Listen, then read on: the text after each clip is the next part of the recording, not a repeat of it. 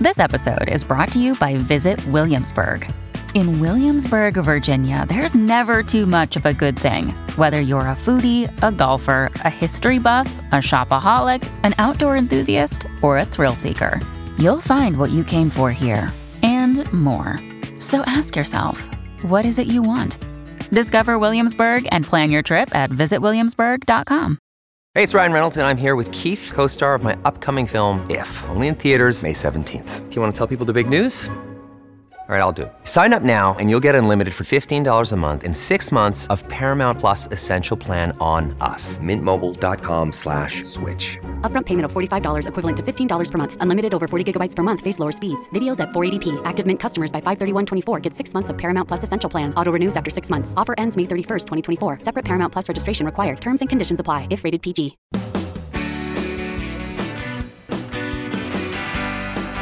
I'm so glad you're with us here on the Clark Howard Show. You know, our mission is to serve you with advice and info that empowers you so you can make better financial decisions in your life. Well, tomorrow is Valentine's Day, and I thought it'd be a good opportunity for me to give some advice to couples in love on how to avoid one of the things we tend to fight about a lot and can cause distance in a couple, and that's money. And later, I've talked about assumable mortgages before, something that was just the way mortgages worked two generations ago. And then assumable mortgages, where you could, somebody owns a home, they've got a mortgage, they got a good deal on it. You, in the old days, could assume the mortgage at the rate it was instead of having at a time with higher interest rates like now having to take out a new mortgage. Well, believe it or not, there are mortgages available, not the majority of loans in the market, but quite a few that you can assume the existing rate. But finding them is like a needle in a haystack. And I want to give you some advice how you find those. But right now, Valentine's Day. First things first, I would be terrible if I didn't talk about the fact that tomorrow there's going to be deals on flowers. If you're a last minute kind of person, you're going to be able to go buy flowers at supermarkets. Trader Joe's has done this forever. Starting a couple years ago, Whole Paycheck, Whole Foods started doing this, where you could get roses at a really great price. A lot of regional supermarket chains sell large quantities of roses at very affordable prices for Valentine's Day. The florists, they're already booked up. Those are a whole different thing, different cut of flowers, pretty expensive, but it's a different thing. They're delivered. This case, you become your own delivery person, my kind of style. And this year, like all prior years, I got my wife two dozen roses at Costco for $18.99 before Costco raises its prices for Valentine's Day. I always do that two weeks out and give her her flowers then. So last year, I also went, we live walking distance from a trader's and from a whole paycheck. And I walked over to traders. They were sold out of roses when I got there. So then I walked the other way and went to whole paycheck and I got a great deal on roses. So my wife got them both two weeks out and got them the day of Valentine's Day. So yes, I buy into all the flower hype. That's just who I am. But let's talk about the other thing. You got romance, and then you have things that eat at romance. You want to eat at romance in a hurry? You lie about money. You know, Bankrate every year this time does a survey.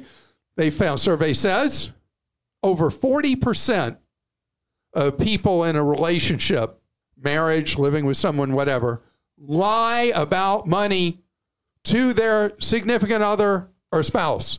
Lie about money. You want to create distrust? Lie about money. People hide accounts people hide, they call it financial infidelity. They have a catchy term. People lie about accounts, hide accounts, hide credit cards, hide debt. Wow, that is a poison for passion.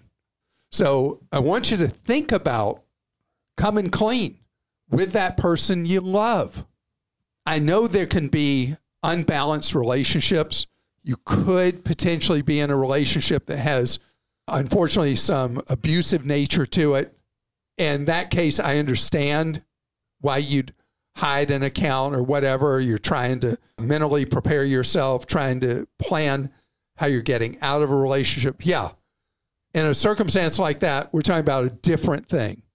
And you do hide assets in a situation like that.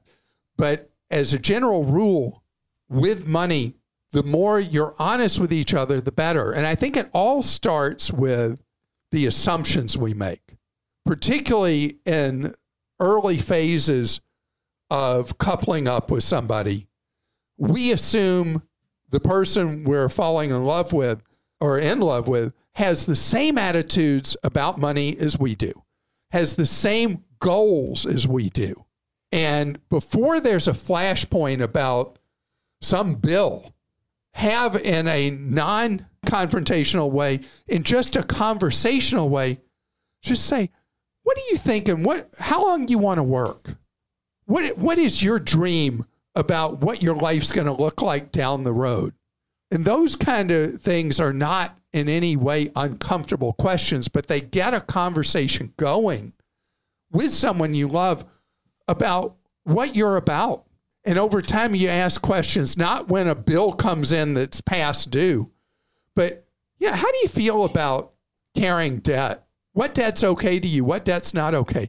Conversations when there's not already a crisis is very important because it then informs when you love someone, you don't want to create problems that would tear at that fabric of love. So you want to have conversations so you then learn what strategies are going to work best with money in your life. You go in with open eyes knowing that one or the other of you is a spendaholic, or one or the other of you doesn't mind having credit card debt, or one or the other of you saves money for retirement, the other doesn't. So, in that kind of situation, as long as everybody understands and everybody's got their different ways of handling money and that kind of thing, you don't commingle a lot of stuff other than a household account to pay commonly agreed bills utilities, rent, mortgage, car payments, whatever it is. Even with cars, you could each pay for your own if you have really different attitudes about money. The important thing is knowledge, not secrets. The more you communicate with each other, the better that goes and the less you hurt what's so special, hopefully, about the relationship you have with each other. You know, it was funny because for my wife, when she was growing up, money was not considered to be a polite topic. She and I get married, and, you know, I'm always talking about money. Not like money's a God, but that money is something that you manage, you plan for, you save, you have goals. And for me, from a very young age, financial independence was important. And it took a while for this to become a comfortable conversation for her. But now, I mean, ask Lane a question about money. She can talk to you about it in great depth. Because, I mean, we've been together for such a long time. We've been married more than 28 years. So early in a relationship is when you establish the understanding of each other and your attitudes about money because it's really important for the relationship to thrive. All right, we'll go to questions. This one's from Neva in North Carolina. I have a question relating to the dire plight of would be first time home buyers. My husband and I are in our late 20s and have never borrowed a nickel since we paid off his modest student loans shortly after getting married in 2018. We could That's great. we could swing it on our income, but we're not enthused about borrowing north of two hundred and fifty thousand dollars to get into a modest single family home, which is what it would take in our local market. We've always hoped to buy a home by 30, three years from now, but now I'm wondering if renting perhaps as much as another five to seven years and saving aggressively wouldn't be wiser. If we aim for more like a 40% or even larger down payment a few years later rather than doing 20% now, We'd obviously save a lot of money on interest. Where's the best place to park this money while we pile it up? And is there anything else you'd advise us to do as we practice a little delayed gratification so we can save more, spend less, and avoid getting ripped off on our first home? First of all, I understand the frustration, and I'm so impressed with how the two of you handle money. This is great. And housing prices stink. You know, the uh, amount of income it requires, weeks' work, you know, and all that in order to be able to afford a place to buy and live is terrible right now. I have stated before, and I believe strongly that we're going to see a moderation of that lack of affordability. Doesn't mean housing prices drop, but it means that housing prices meander and incomes over time rise, make housing more affordable, and mortgages will be more affordable even later this year. They're not going back to one, two, three percent but back in the fives is like a certainty. And so those payments will become more affordable. In the next three years, with the way you've saved money, the way you handle money, you're going to be fine even in that cycle. You will be able to save the next few years, buy a home. The mortgage will be more affordable than it is now, and the home prices versus your income will be more affordable. I, am confident in that. This is just a really bad temporary cycle we've been in with housing prices. Why? Because the marketplace responds. You're buying in North Carolina, right? Mm-hmm. So North Carolina has the land. It's not land constrained like certain other places in the country where it becomes really hard, like along the coast, to build more affordable housing most of North Carolina, that's not an issue. It's about building more inventory for natural population growth and the rest. It's going to happen. So I'm not worried about you with your financial habits, the way you handle money as a couple, being able to afford a home in that three year cycle. Right now, you're right. Rents are much cheaper in most of the country effectively than buying a home. In fact, one of the greatest gaps of my memory between the effective cost of purchase and the cost of rent. Jackie in South Dakota says My husband recently inherited 80 acres of land from his uncle. He brought up the concern of ever being sued and the property being forfeited. He is a law enforcement officer, so he sees it all the time that they seize assets that are paid in full. However, if there is a lien on the property or item, such as a car, they don't bother with it. He wondered if we would need to take out a loan against the property to prevent this from happening. We've never been given such a generous gift, and he is very nervous about losing it. We are in our mid 40s. We live pretty modestly and are just a few years from being completely debt free, including our house. With this property, it puts us really close to the million dollar net worth mark. The property will pay for itself as it is farmland. We have no intention of changing anything about our lifestyle. We will update our house and get one newer used vehicle, but nothing crazy. So, Jackie, I understand the, the risk you face with an uncovered asset, land you own free and clear. And I'm sorry for your husband's loss of his uncle that brought you this land. So, the easiest way, since the land is owned free and clear, is you can move the, the title of the land into an LLC, limited liability entity, limited liability company or corporation, depending on what it's called in a state. And then you have shield against personal liability with that land. And that would normally be step one. Step two is because of your husband's occupation, having good liability insurance coverage in your life, potentially even an umbrella insurance policy which is an overlay of liability insurance that is not expensive. We're talking about a couple of hundred or so dollars a year to have a liability shield. You have enough assets, even forgetting the land that your husband inherited from his uncle. It would be a great idea for you, with the amount of assets you have, to have an umbrella insurance policy, which either your insurance company or if you have an agent your agent can explain to you and make happen for you. Laura in North Carolina says, I have two nieces, ages three and four years old. My sister and spouse are not savers and typically spend everything they earn plus. When I bring up saving for their kiddos' future, they usually repeat something like, let's live for today. I worry for my niece's financial future if they want to attend college or purchase a house. I want to open up an account or two accounts, one for each. I want to add to it every birthday and Christmas. My parents are also wanting to contribute as they have similar concerns. What are the pros and cons of opening a 529 for them? Would this interfere with future scholarship or grant opportunities?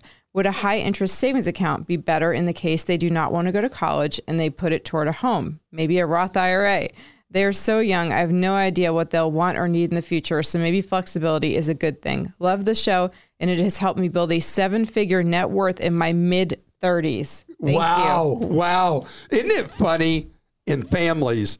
that siblings can have completely different attitudes about money. And here you are, you're now a millionaire in your 30s, and your sister, well, uh, she's just not into having any pennies to rub together. Uh, joy de vivre, is that how you say it? Joie de vivre. Joie de vivre, thank you. See, there's a woman of letters next to me, so, a scholar. Please. So, one thing you will find, I'm just giving you fair warning, later in life, you might find that you're looked at as the Bank of Laura to help with your sister's finances. Just know that may be coming down the pipe. So, if your family culture is one where people generally attend college, absolutely the answer is you own two 529 accounts, one for the benefit of each of your two nieces. Your parents open a 529 account for each child. So each kid would have two 529s, one owned by a grandparent, and you would own one on each of the nieces. And then that money cannot be grabbed by the parents. It will not have a meaningful impact on financial aid for the two nieces later on, if and when they go to college.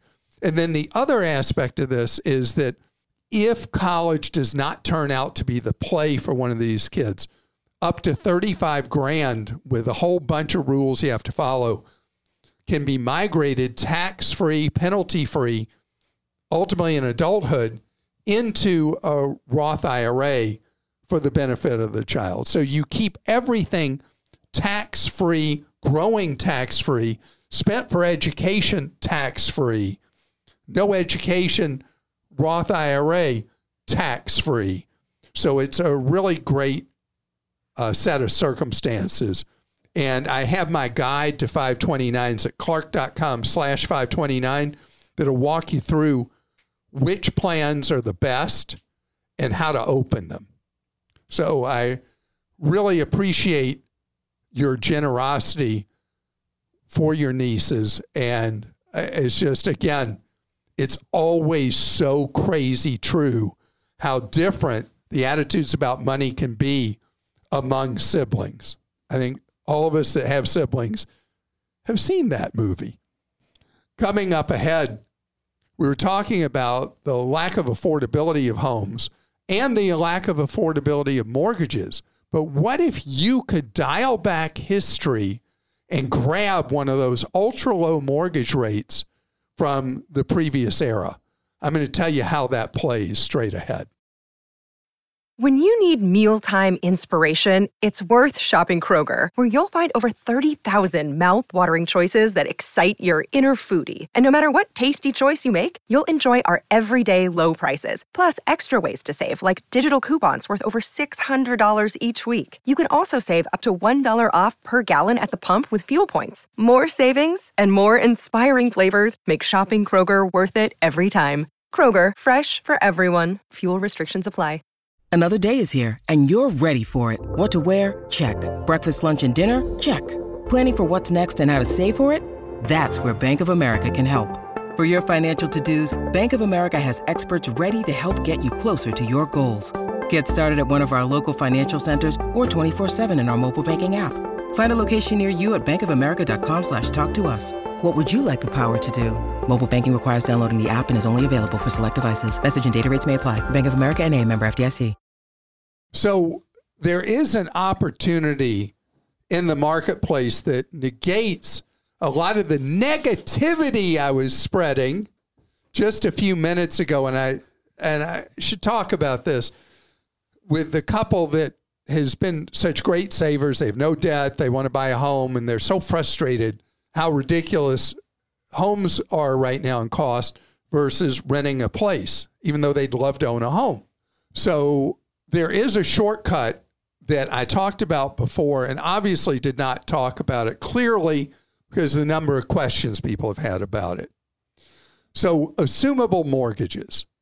An assumable mortgage is one that you, they can be non qualifying or qualifying, usually they're qualifying, where you're able to take over somebody's existing loan at their interest rate, what's known as non escalating. And this is true, the biggest part of the market this is true for, but there are other loans available as well, is FHA VA.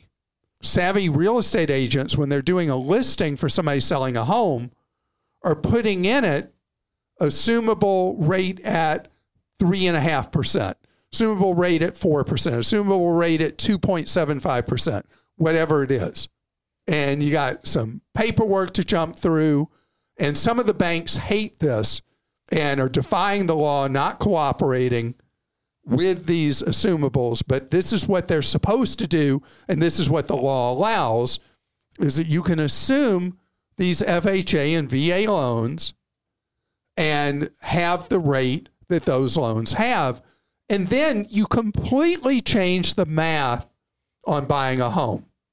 People have had a hard time finding these needles in a haystack.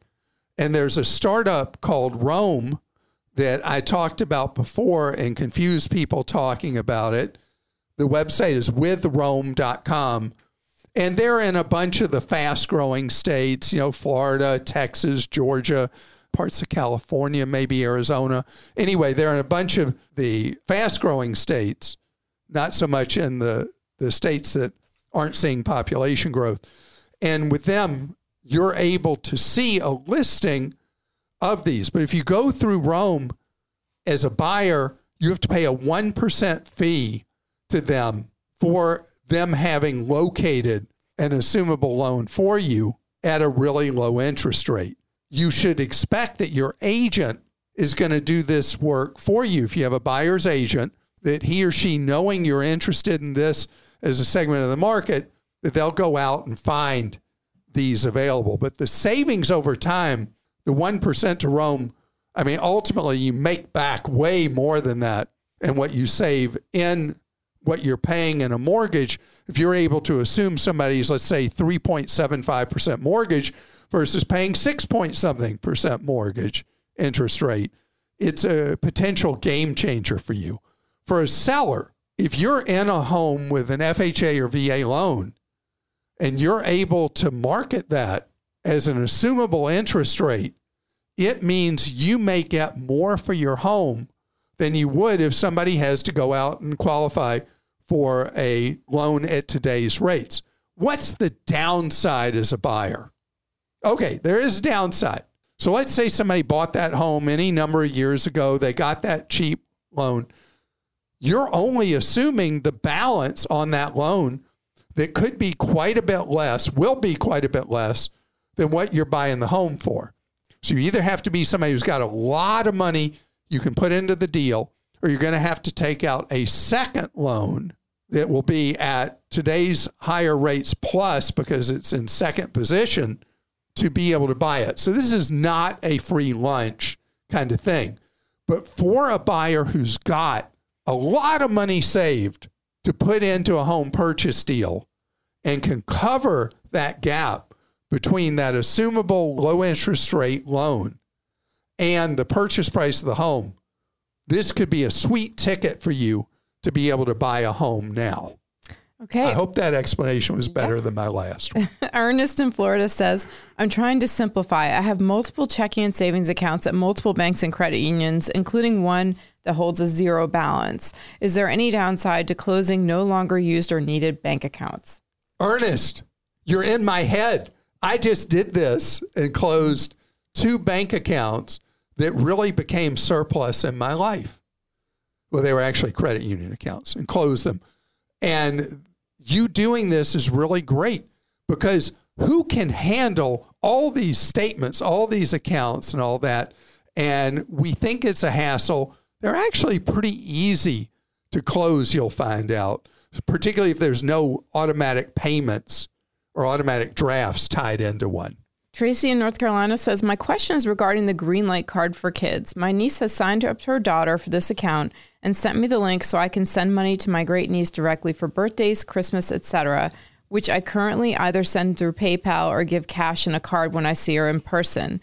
What are your feelings on this card? Is it a safe link to transfer money into? And again, thank you for all that you're doing to be sure we all make better decisions in all avenues of life. Well, Tracy, thank you very much. Krista and I have always had different opinions about the Greenlight card because it comes with fees, but Krista feels, well, I'll let you say.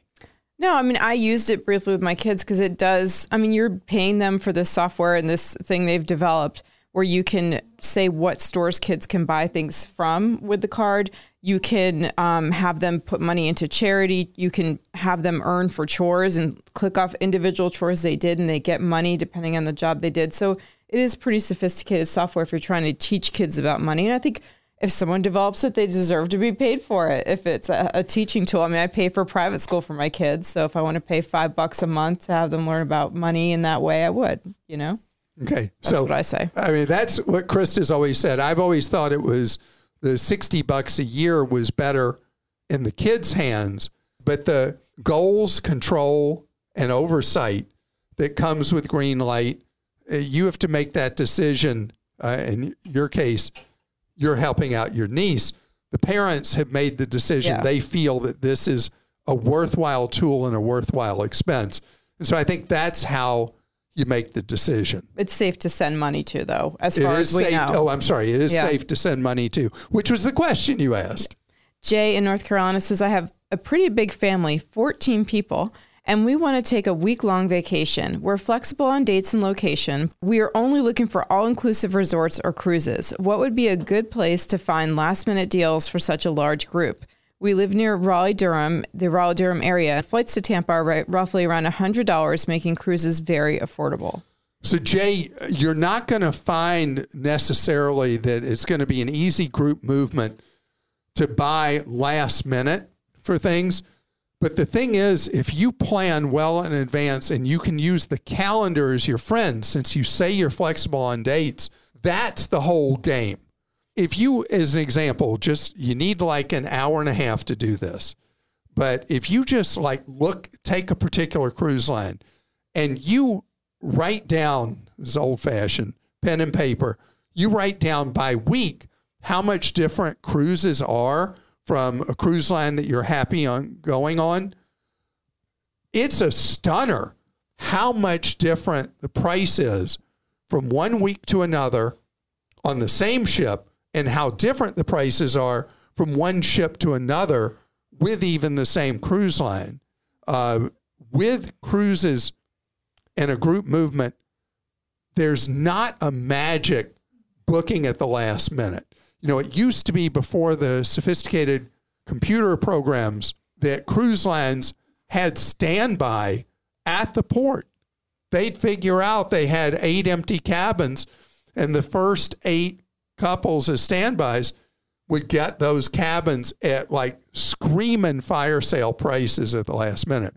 Plus, you can go on Cruise Critic, uh, Cruise Compete, different websites, and see what deals there are.